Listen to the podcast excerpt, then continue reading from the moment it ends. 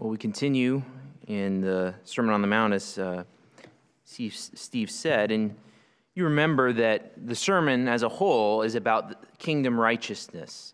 Uh, the idea is, as Jesus has called disciples, he's called them to repent, for the kingdom of heaven has drawn near. As people repent, they turn allegiance from sin and self, and they entrust themselves to Christ, uh, to Him as King, and they're following Him. Well, that has implications for their lives and the lives that they live. And that's really, uh, at least as a, you can think really of Matthew 5 through 7. I think we've said this a couple times as uh, at least the first primer on discipleship. What does it look like to follow Christ? What does it mean to follow Jesus as King?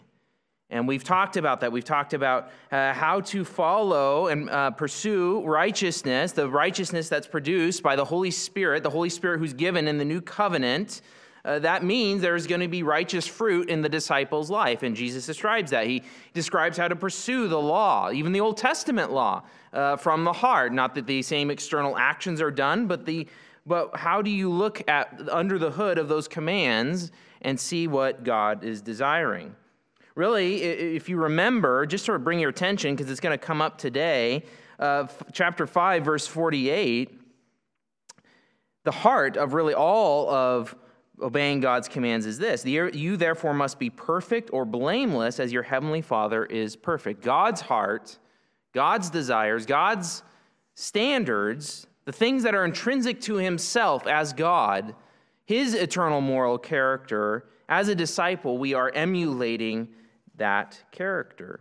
So Jesus did that with the Old Testament law, and then he brought us in in chapter 6 to the idea of righteous habits. Uh, the things that you do on day in and day out in your life that Jesus expects his disciples to do, how do you do those things in a way that seeks not man's reward, but God's reward, the Father's reward, that Father Son language? When we have repented and entrusted ourselves to Christ, we now have an adopted father child relationship. And so, how do we seek our Father's reward rather than the reward of other people, which will pass away? And so, we've talked about charitable giving. How do you give charitably in a way that seeks the Father's reward and not, not man's? And then, in the same way, uh, how you pray. Uh, not to seek notice for yourself as if you were praying for the benefit of other people. No, you're, you're appealing to God in heaven, your Father, who gives answer. And then last week we started into uh, more instruction. Jesus takes some time to, to give some more instruction on prayer. And first, in 7 through 80, he contrasts, he not only had it talked about don't be like the play actors, don't be like the hypocrites, but also don't be like the foreigners, those who multiply their words, uh, thinking that they're going to manipulate God to give them what they want, to give them their needs. And so so Jesus says, don't be like that, but instead, starting in verse 9, he gives us a positive instruction and pattern for how we pray. And really, that's the main idea we started in last week and we'll continue with this week is this pattern your prayers by submitting your needs under the priority of the Father's plan. Pattern your prayers by submitting your needs under the priority of the Father's plan. Uh, Jesus isn't denying that there are needs, that you have needs. But even what we saw last week, and even how he structures the Lord's Prayer, or you could call it the discipleship, the disciples' prayer, since he's expecting the disciples to pray it, the priority, the greatest need, as it were, is the Father's plan. And so last week, uh, we said, we went through these. Our Father in heaven, uh, where we address God as Father. We have a covenant relationship with Him, not only individually but in community with one another. We're not, the ours, the us's that are in this prayer, they, they speak to not just the individual disciples' relationship with God, but the whole community being together. In other words, what we would say is the local church, right? We, these, are, these are petitions on not just on behalf of the individual, but the local church, because we all, as adopted sons and daughters of the Father, appeal to him. And then the first petition, let your name be treated as holy. Let it be treated as sacred. It's not being treated sacred in the world, but it is being treated sacred in heaven. Remember, we said that as in heaven, also upon earth applies to the first three petitions. And that's happening in heaven, and we want it to happen on earth. God's kingdom hasn't come yet, not in its fullest sense. We are an embassy as a local church of that future kingdom, but that future kingdom, the fullness of the kingdom, the, the return to Eden and better under Christ as king, is to be manifested in the future. It, God reigns in heaven, but he hasn't manifested that reign to the fullest extent on earth as it is in heaven. And so we pray for that. We also pray for the Father's will, uh, what He wants, his, his desire for righteousness, His commands, what He has revealed in Scripture. We pray that His will would happen, as in heaven, also upon earth. Angels do His bidding in heaven instantly. There is no, there is no pause between God's command and the, act, the action of that command in heaven well, that certainly isn't the case on earth, and we desire it to be so. And we said, really, those first three petitions, they describe the future. They, they, they describe the future kingdom, what Jesus has been talking about. And the amazing reality is, we, we petition these things. God has promised that He will bring those things about. There's no ifs, ands, and buts about it. It will happen. But He gives us the privilege as sons and daughters to be brought in into petitioning for that to come. And he even uses our prayers as means for himself to be moved to bring those about in reality. What a privilege. What an amazing, amazing privilege. And there's implications for each of those things. Uh, we, uh, not only are they future, but they are things that we do now. We, we, we seek in our individual lives as disciples, but also Corporately, we want to keep God's name sacred. We want to honor his name in all that we do. We desire for more kingdom citizens to be affirmed by the local embassy of that kingdom, the local church, to be brought into the life of the local church to know this great God and King. And we desire, as individual disciples and corporately, as a group of disciples, as the local church, to do what God wants us to do. So there are both future and present realities to those petitions. But here's the thing all of those first three petitions, they're speaking about the Father's plan in the world. This is where God is going in the world. He has promised to go this direction, He involves us in it, and those are our greatest needs and desires as disciples.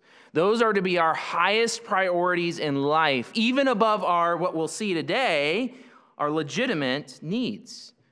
You see, the kingdom, if you understand the kingdom and where God is going in history, that should be your greatest need above every other need. And so that's why we pray for it. And that's why we prioritize it as we pray. But Jesus, like we've said, it's not that Jesus isn't aware that we have needs. It's just the fact that we shouldn't worry about those needs because, even like he said back in verse 8, your Father knows what you need before you ask Him. Uh, but he wants our needs and, and what we see as needs to be shaped, to be controlled, to be fashioned and shaped by the priority of the Father's plan. So last week we talked about praying for the priority of the Father's plan in verses 9 through 10, and today we spend the rest of our time praying for needs submitted under the Father's plan. Praying for needs submitted under the Father's plan. And the fourth petition starts with something very, very tangible, very human. It says this Give us this day our daily bread. It's actually interesting, the adjective daily, it's like, oh, that's a simple word. Well, actually, it's a really hard word to translate um, from the original because there's only in this, case, uh, in this example in the Lord's Prayer and also the, uh, the Lord's Prayer as it's recorded in Luke, that's the only two times this word occurs in the New Testament and in all Greek literature outside of the New Testament. So we don't have a ton to go on. But I think the best option for this word to see it, this is, and you need to get this because it helps us understand what exactly are we praying for. It's the idea of the, the word daily is trying to communicate this, this idea pertaining to the immediately coming day. So there's a sense of uh, the day that's coming ahead uh, there's, there's, there's necessary bread for that. Uh, I need bread to live, right? The idea was that a person would live, you know, a, a loaf of bread was about uh, what you would need for a, a, day, and also that a, a person would be paid on a day by day basis. A laborer, a common day laborer, they'd be paid a wage on a day by day basis. But this idea of daily, it's the immediately coming day. There's a sense of immediacy to it. So you can think about praying this in the morning. You're thinking about the day right in front of you. Uh, well, I need bread for that day. I need physical sustenance to live, physical sustaining uh, grace from the Father to live for that day, physical sustenance. But if you prayed it at night, right, it would just be for the next day. The immediately the immediate day right in front of you is the idea. And the disciple is to pray in that way. We need physical sustenance. We need physical uh, provision. We need to live, right? If we're going to seek first the kingdom and the priority of the Father's plan, well, there's a reality in which we need food to go that direction. But here's the thing the Father, the, the prayer is a day by day prayer. The Father provides one step at a time. The Father provides one step at a time, one day at a time. That's, that's the de- this kind of dependence that a disciple has on the Father. And this prayer isn't, isn't designed in any way to exclude the idea of working, working uh, to get the wage that you need to go out and buy the supplies for bread. But there's an acknowledgement that even in that very human task of going to work, uh, of getting paid a, a wage, and then going and buying bread, God's behind it all. God is behind it all. And so we pray. We pray that, Father, would you give us what we need, the daily things that we need today, right in front of us? Would you give us those things? And in our culture, right, we, it, we don't face the same realities as uh, that Gentile, that, that uh, Galilean culture where Jesus is preaching, where we get our wage just for that day and no more, and we're, we're not sure where the next day's meal is going to come from. We really, not, not many of us face that reality. But even so, Jesus would have us ask this even when the, the means seems secure. Because what's the principle? The principle is God provides. God is the one who's providing those things regardless. So even when it seems like we got plenty of food in the refrigerator, we got plenty of uh, money in the bank, whatever it looks like, we still pray this prayer. We say, Father, give me what I need for today. And that can branch out into multiple things, not just food and, and physical uh, needs, but we could think about clothing, we could think about shelter, we could think about these things that we do need to live. And yet, even when they seem secure, we pray to the Father, please give us these things. And then when we, we receive them that day, we give thanks. In a sense, that's what we can be praying even as we have our meals. We, we kind of, the mealtime prayer can become perfunctory. I acknowledge that, that that can become that way in my own heart. And yet, when we sit down, we recognize God gave us this food and we are thankful. You provided this sustenance, even above sustenance, for this day. He, the Father is good and generous. So we could ask this Are you dependent on the Father to give what is needed each day? Even from when your own perspective it seems secure? Are you dependent on the Father each day for what you need for the day, even when it seems secure? And then when you receive it, do you give thanks for that provision to the Father?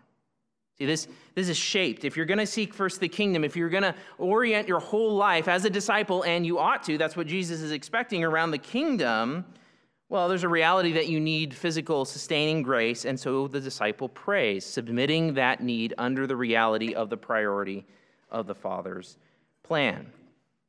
But next, we get the fifth petition. Uh, the fifth petition regarding forgiveness, and this is probably where we're going to spend the most amount of time today. And actually, we're going to spend time on forgiveness next week. We're going to take an aside because forgiveness is so important. Jesus makes a big deal about it here uh, not only in verse 12, but in it, the, the connection with verse 12 in verses 14 and 15. We need to understand forgiveness as disciples. So let's jump into it today, but we're going to talk about that more in a general sense uh, next week. Verse 12 And forgive us our debts, as we also have forgiven our debtors. Actually, it's not uh, in the English there, it says have forgiven. Uh, literally, it's uh, Forgive us our debts as we forgave our debtors. Forgive us our debts as we forgave our debtors. Now, you're like, well, what's this debt? Are we talking about financial debt? Well, no, because this verse is clearly connected to verses 14 and 15. And really, what verse, you see that little for at the beginning of verse 14? What that's giving is a reason, a support for what Jesus is saying in verse 12. For if you forgive others their trespasses, your heavenly Father will also forgive you. But if you do not forgive others their trespasses, neither will your Father forgive your trespasses. So it's clear that this, uh, this language of debt, it's just uh, a metaphor for sins, for trespasses, for offenses. Now, there's what you have to see here is that a couple things. One, Jesus is just as we pray each day for daily bread, bread for the immediately coming day. This petition is just as daily, right? We, just, even that, that petition that signals that we pray each day for our daily bread, that kind of makes this prayer prayed uh, at least once a day, right? That's what Jesus is expecting, in a sense, right? To pray in this sort of pattern. We're not saying rote, rote, uh, rote a, a formula, because he said in verse 9, pray like this. This is a pattern. But even so, in verse 12, the prayer for forgiveness should be a daily prayer. It should be a daily prayer. And not only that, it is very, very clear, uh, very, very clear that Jesus connects not only our uh, petitioning the Father, the forgiveness of our debts, our trespasses, our sins against Him, with our forgiveness of others. Look at that little word as. The Lord as in verse 12. There's a correspondence, there's a comparison between how God forgives us and we forgive, uh, forgive others. It's even more clear in verses 14 and 15, just to read it again. For if you forgive others their trespasses, your heavenly Father will also forgive you. But if you do not forgive others their trespasses, neither will your Father forgive your trespasses. Now, if you're thinking, you should have two questions in your mind right now. Two questions. One, why do disciples need to keep asking God for forgiveness if they have already been forgiven in Christ? Isn't that a good question? If you think about uh, the Jesus message, repent, for the kingdom of heaven has drawn near. So the disciples do repent. They've entrusted themselves to Christ. They believe that in Christ they are forgiven. And that's the testimony of the rest of the New Testament. Actually, just to see that in one particular place, turn in your Bibles to Colossians 2. Colossians 2. And just to hear this language, and this isn't the only place where you hear this language, you hear it uh, um, multiple places in the New Testament. But in Colossians 2 12, well, let's go ahead and, uh, oh, sorry, 213, 213, and listen to this language uh, Paul is speaking to those who are in Christ, the Colossian believers. And he says this And you were dead in your trespasses and the uncircumcision of your flesh, God made alive together with him, having forgiven us all, all our trespasses. That's as complete language as you get, right? If, so if you come to Christ, then you are forgiven all your trespasses. Verse 14, by canceling the record of debt, so we get that debt language again, by that stood against us with its legal demands, this he set aside, nailing it to the cross. So now, if we go back to what's going on in Matthew 6, that raises a question. It's like Jesus is assuming his disciples will ask the Father for forgiveness every single day. And you have a question like, well, wait a minute. Why do disciples need to keep asking God for forgiveness if they already have been forgiven in Christ? Isn't that an interesting question? And one we should answer and need to answer to understand what's going on here. But there's a second question. There's a second question. And they're interrelated. They're interrelated. So uh, the second question is this How does our forgiveness of others relate to God's forgiveness of us? Right? Uh, that is very, very clear that that's the case in Matthew 6 verses 12 and verses 14 through 15. But how does that work? How does our forgiveness of others relate to God's forgiveness of us? And we're going to take these questions in order. We're actually going to spend the most amount of time on the first one because it really helps us answer the second. So, first, this question why do disciples need to keep asking God for forgiveness if they've already been forgiven in Christ? Now, where we have to start I'm going to lay out some principles, some, uh, some facts uh, about forgiveness from the scriptures, and then we're going to bring them all together. So I'm going to give you a list of uh, things you need to know about forgiveness, and then we're going to pull them all together to make sense of what Jesus is doing here. So there's several kind of facts we need to gather, observations we need to make as we go along.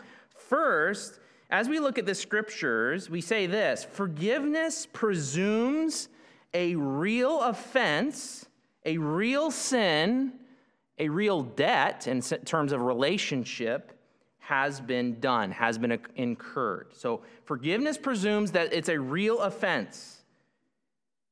What is forgiveness? Forgiveness is God's, in terms of, we're talking about uh, an individual and God. So an individual really sins against God. Uh, a real offense has been done against God in His holy name.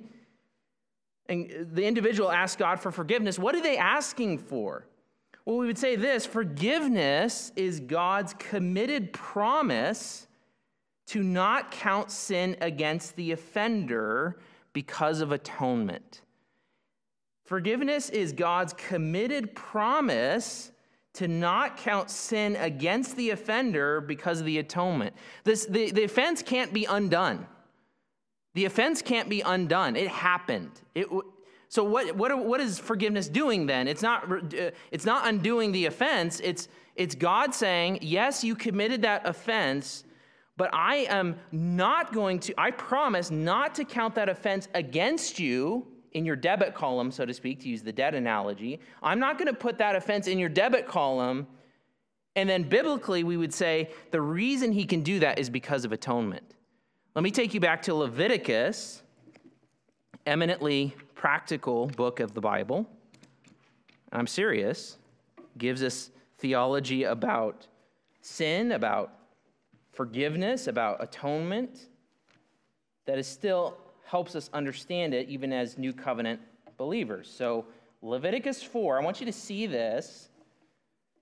Very interesting. Leviticus 4 27. And what I want you to see as how forgiveness operates. How when an individual is, is offended God, how do you how do you clear that? Leviticus 4:27 says this. If any one of the common people sins unintentionally in doing any one of the things that by Yahweh's commandments ought not to be done and realizes his guilt, or the sin which he has committed is made known to him, he shall bring for his offering a goat, a female without blemish, for his sin which he has committed. And he shall lay his hand on the head of the sin offering and kill the sin offering in the place of the burn, uh, in the place of the burnt offering. And the priest shall take some of its blood with his finger and put it on the horns of the altar of burnt offering and pour out all the rest of its blood at the base of the altar.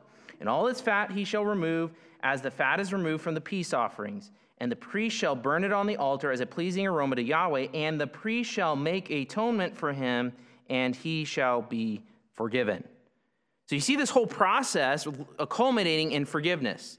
The forgiveness came because of atonement. There was a substitute, right? This is the idea of laying hands on a sacrifice. You're identifying with that sacrifice, and in God's, at least in God's picture, what he's picturing here is the transfer of your debts uh, to the, the animal. Your, your debts are being transferred to the animal, and its blemish, uh, blemishlessness, its purity, is being transferred to you. Now, obviously, this is a picture that will ultimately be fulfilled in Christ, but nonetheless, it shows us that for, God for, uh, offers forgiveness because of atonement. What's also interesting here is uh, because what forgiveness is, is a promise by God to the individual the individual, uh, forgiveness can't be had until the individual recognizes their guilt. Did you notice that, right? This was an unintentional sin that happened. They weren't aware of it at, to begin with, but then they, upon further reflection or someone brings it up to them, they're like, oh, you're right, that was a sin. And then as soon as the individual becomes aware of that sin, then he can go to God, he or she can go to God and ask for forgiveness. And together with this, you could, well, let's go to another Old Testament text that helps us understand what it means for an individual to ask for forgiveness. Let's go to Psalm 32, talking about David. And he committed iniquity, he committed sin. And he speaks more about this reality of asking forgiveness from God. So, Psalm 32.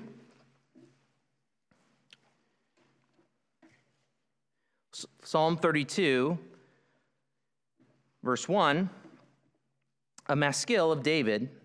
Blessed is the one whose transgression is forgiven, whose sin is covered. That's atonement language, to cover over sin. Blessed is the man against whom the uh, Yahweh counts no iniquity. There's our counting language. And in whose spirit there is no deceit. For when I kept silent, my bones wasted away through my groaning all day long. For day and night your hand was heavy upon me, my strength was dried up by the heat of summer. Selah. I acknowledge my sin to you, and I did not cover my iniquity. I, I, said, I will confess my transgressions to Yahweh, and you forgave the iniquity of my sin. Selah. And then skip down to verse 11 and see how the person who has been forgiven is considered. Paul picks up on this in Romans 4. Uh, verse 11 says this Be glad in Yahweh and rejoice, O righteous, and shout for joy, all you upright of heart. You see what's going on here is a couple other things we can point out. Forgiveness assumes that you're confessing the sin to God. And what are you asking from God? You're really asking from God a word. A word, uh, this is what we call performative speech, a word which would amount to, I forgive you. I forgive you, right? And here's the thing forgiveness doesn't benefit God. Forgiveness doesn't benefit God, forgiveness benefits the offender. You can see it here in Psalm 32. David is under heavy pressure from God. He's being disciplined by God, and he feels that until he confesses and repents of his sin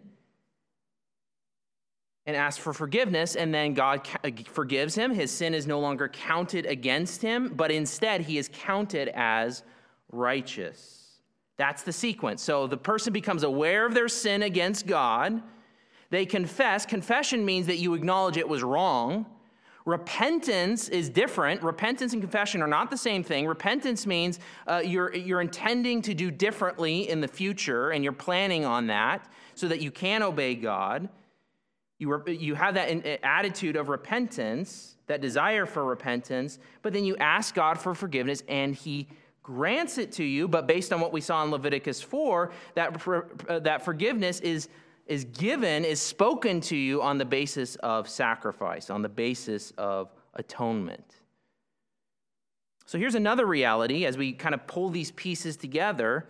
Here's another thing you need to understand and see, and you saw it actually in Psalm 32.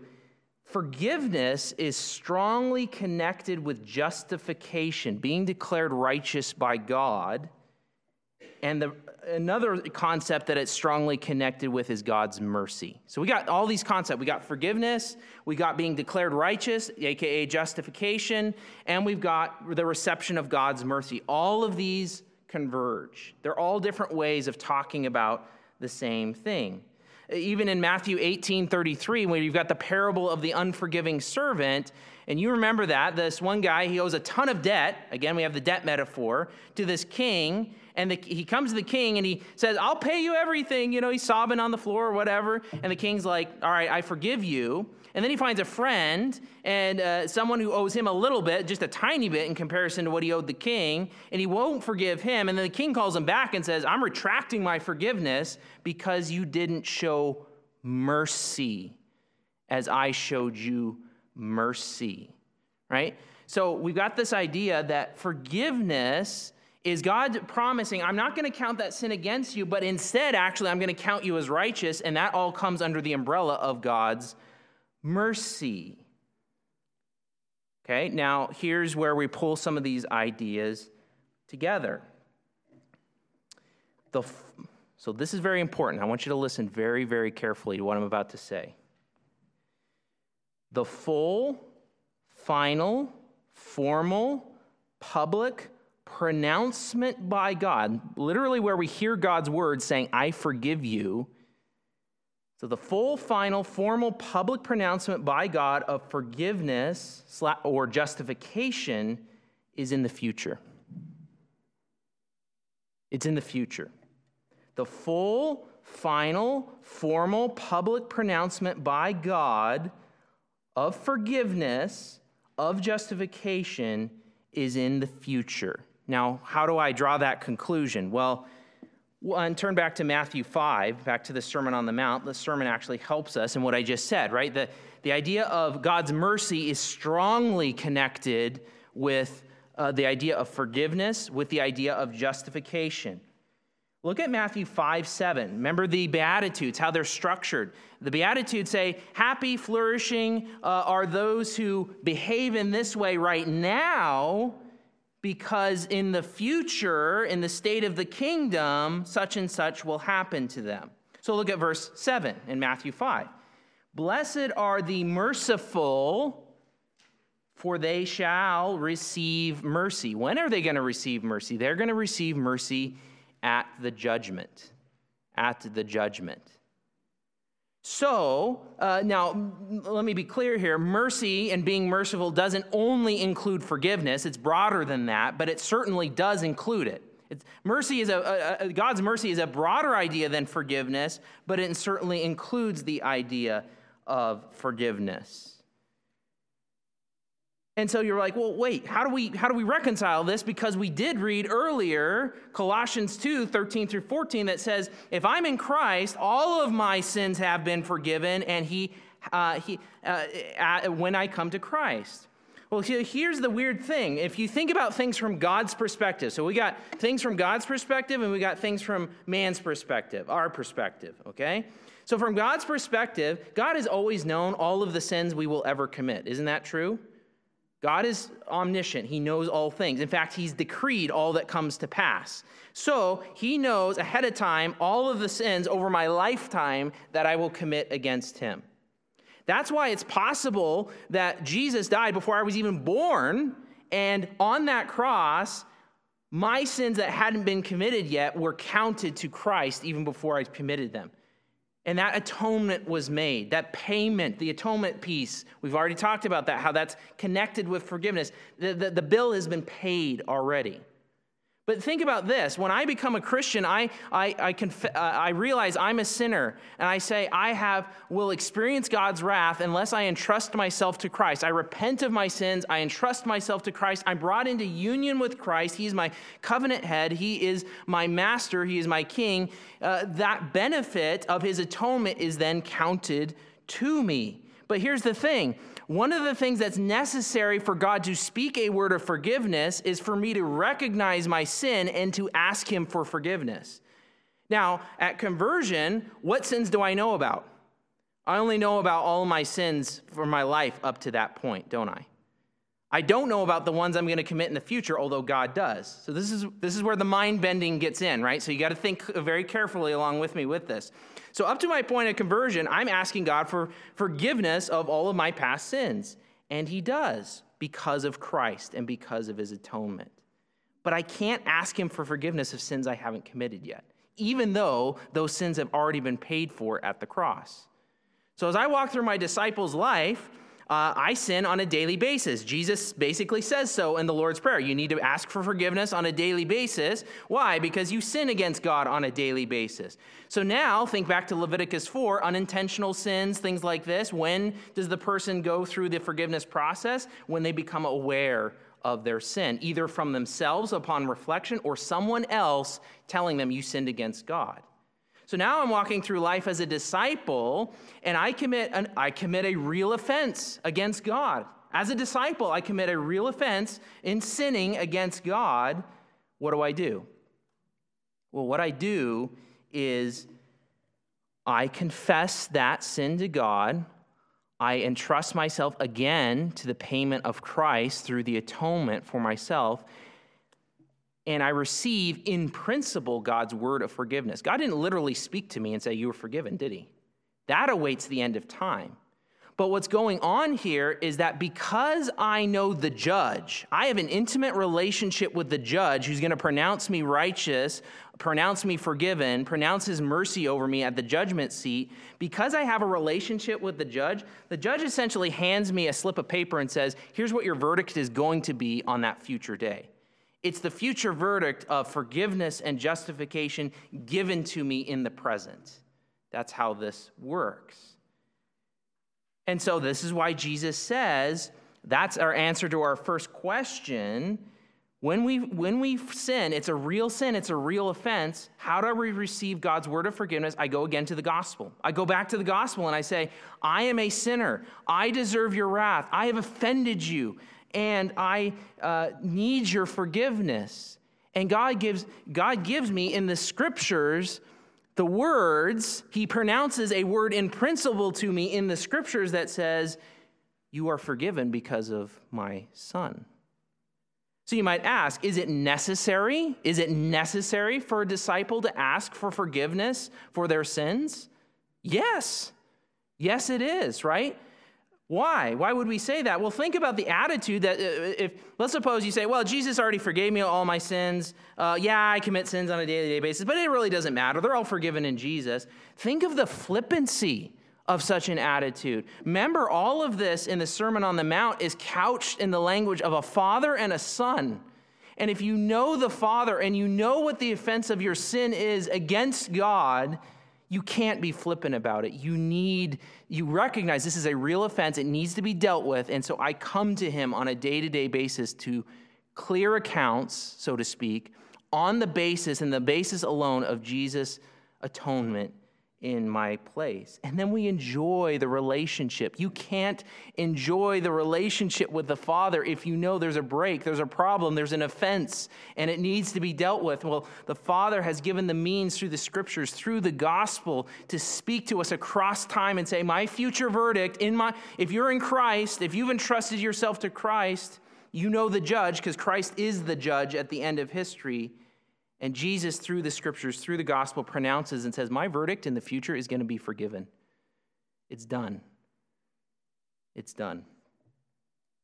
And you might say, well, wait a minute. Does that mean we need to catch every little sin that we do on a day to day basis?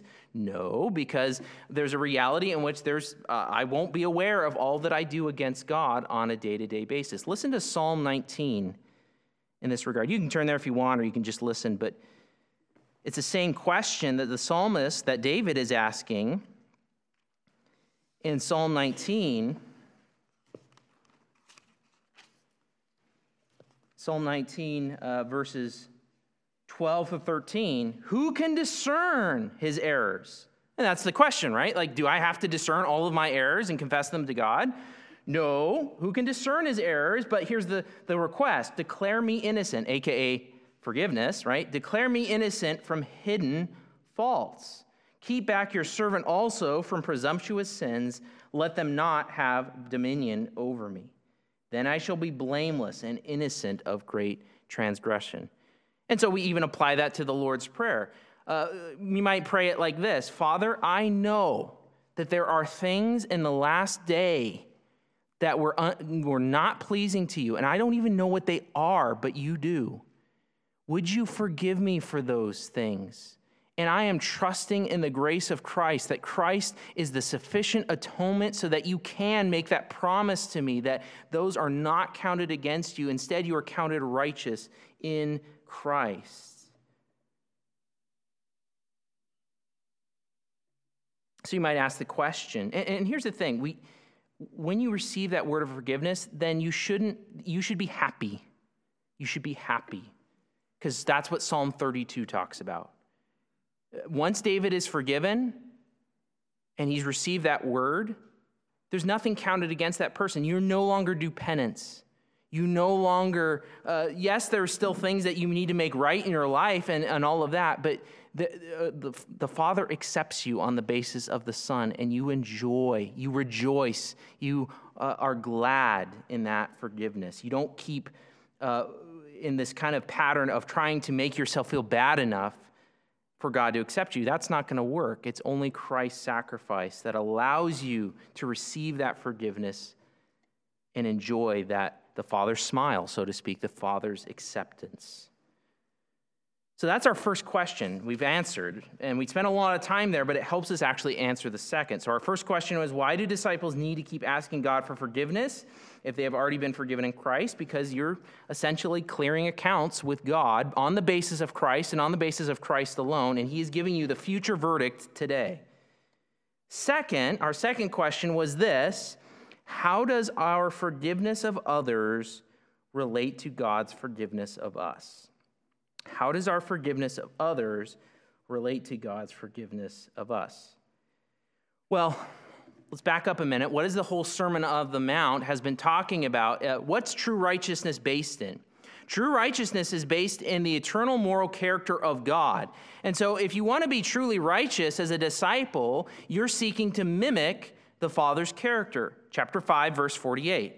Be perfect as your heavenly Father is perfect. Well, uh, God is a forgiving God, is He not? So if you claim that I have received God's verdict of forgiveness from the future today because of Christ in the gospel, but actually I'm not going to extend the same forgiveness to those around me, you are not a believer. You can't be. If you truly understand what you have been forgiven, and this is Matthew 18, the parable of the unforgiving servant, you are displaying the worst kind of fruit. Remember the tree analogy, right? Uh, if we are in Christ, He makes us a new tree, He gives us a new nature.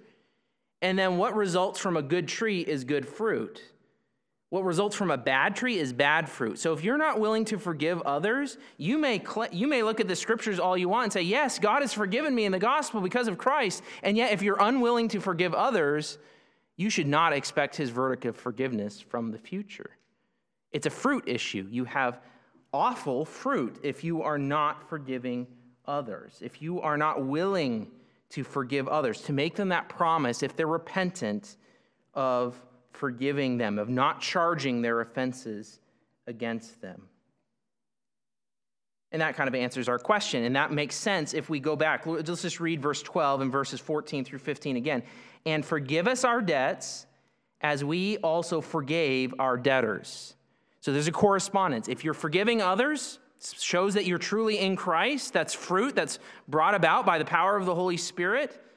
And so, in correspondence with that, forgive us at that future day.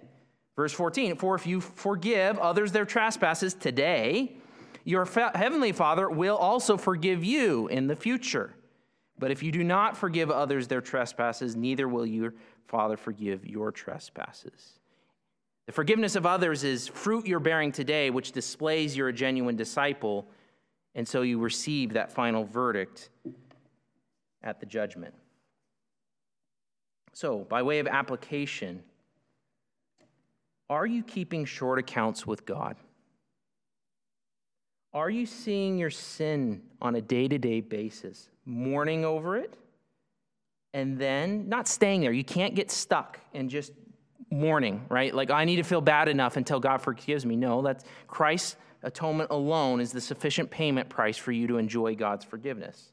So don't get stuck in the mourning phase where it's like, I gotta feel bad enough before I go to God. No, see your sin, mourn over it, and then receive the pronouncement of the forgiveness through the gospel, all the while looking forward to the future forgiveness. Are you doing that?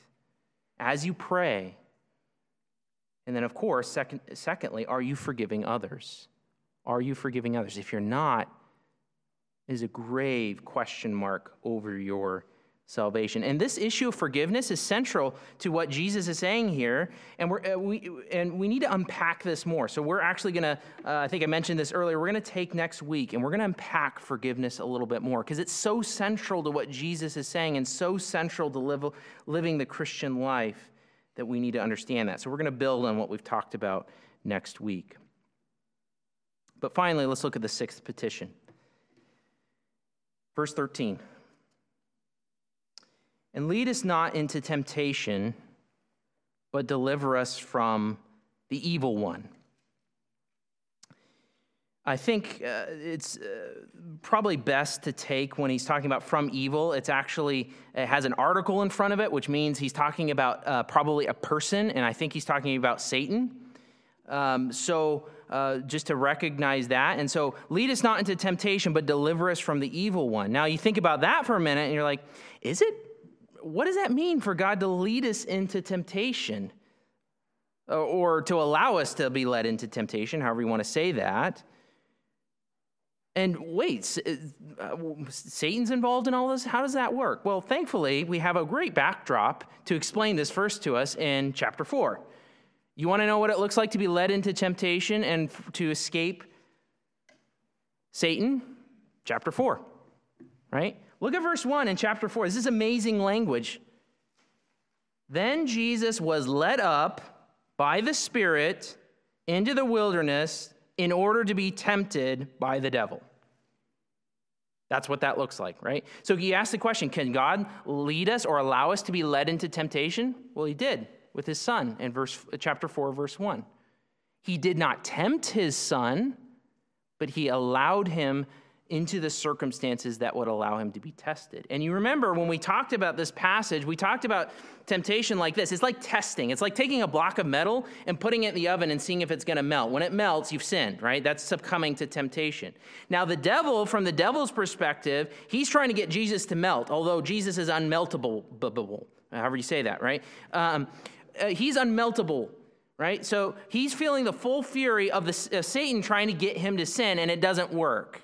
But from the father's perspective, that same testing allowed, uh, fed into the, the, the, the demonstration of his son as tested metal, right? As the champion.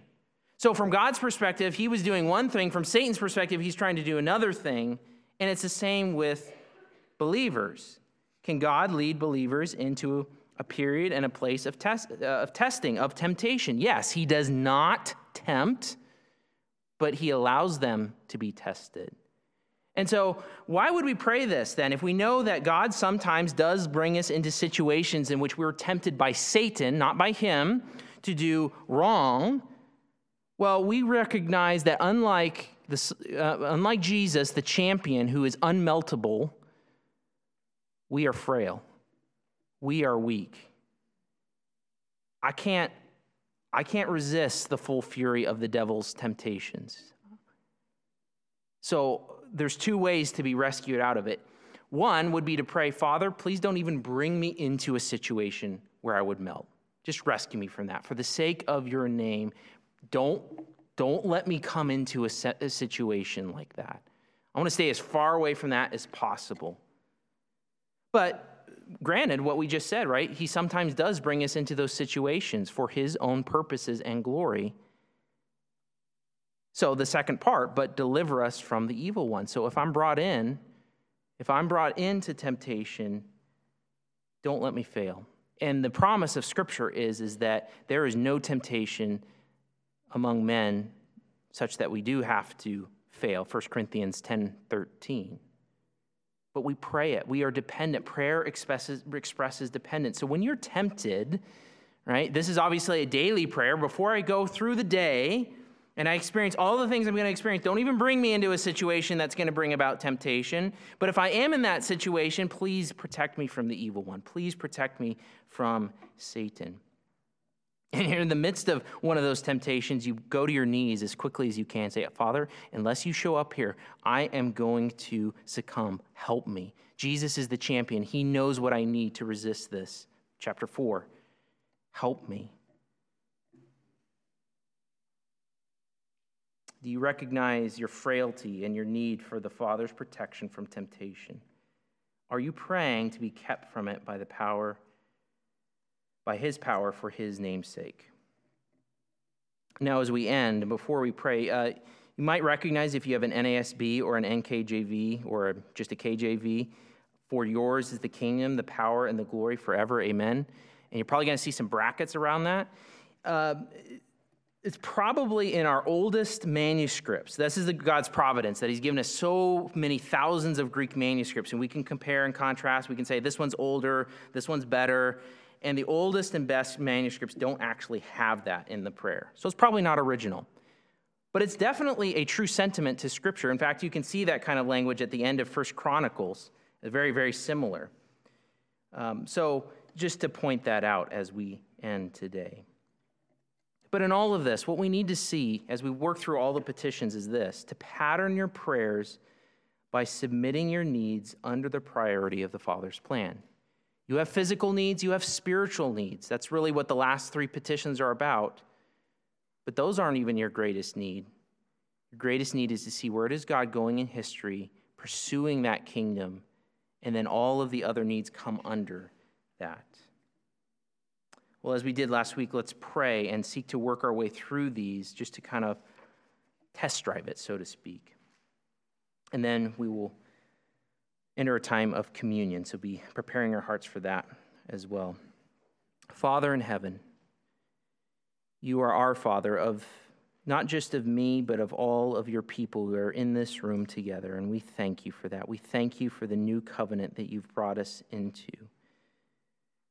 Father, let your name be treated as sacred, as holy, even now as we think about partaking in communion.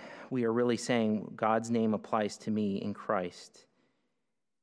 We pray that we would honor your name, that we would treat it as sacred on earth as it is in heaven. Lord, we pray that your kingdom would come.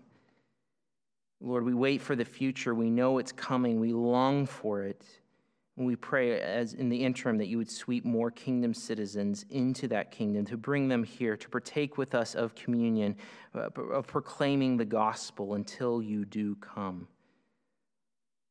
Lord, we pray that your will would be done as individuals and as a collective church, as your local embassy, that we would do what you want. It's being done in heaven. Help us to do that here on earth. And we know that in the future, your will will be done perfectly. And we long for that and pray that that would happen. Lord, we pray today for daily bread, the bread that we need for the immediately coming day, the things that we need for this immediately coming day, Lord, that you would provide them for us. Even for this coming week, that you would give us uh, the physical things that we need uh, and all other needs as well, Lord God. You know what those are. You know what those are, and we depend upon you, and we acknowledge that you provide our needs abundantly beyond what we could ask or think. We pray for any who are suffering or uh, don't know um, what uh, don't know where their needs are going to be met from, Lord, we would be hear of those and be able to come alongside that fellow brother or sister in Christ. Lord, we pray that you would forgive us our debts as we have forgiven our debtors. Lord God, you have forgiven us so much. You've pronounced that forgiveness through the gospel and will pronounce it to us in person, fully and finally at the end of time at the judgment seat. Lord, help us to be a forgiving people and to do that and practice forgiveness rightly. Lord, if there are any, any um, broken relationships in this church between individuals, I pray that people would make it right today, that there would be forgiveness and reconciliation. Lord, we ask that you would keep us from temptation that you would deliver us from the evil one. As we go this week, we know we will encounter many things. We will encounter temptations to use our words wrongly. We'll have temptations to look at things we ought not to. We will have temptation to, uh, to be proud. Uh, we will have so many, there are so many ways in which we are frail and weak, but we ask that you would not bring us into those. And that even if by your sovereign and fatherly care you do allow us to be brought into those for testing, that you would allow us to escape from the snares of the evil one, that you would protect us from his power, and that we would be able to honor your name as Christians, as those in Christ. We thank you for this prayer. Help our daily needs to be shaped by your plan and where you're going in history and in the world. We long for you and we long for where you're going. Lord, please bless this time now as we get to partake in the sign of the new covenant together, the Lord's Supper. We ask these things in Jesus' name. Amen.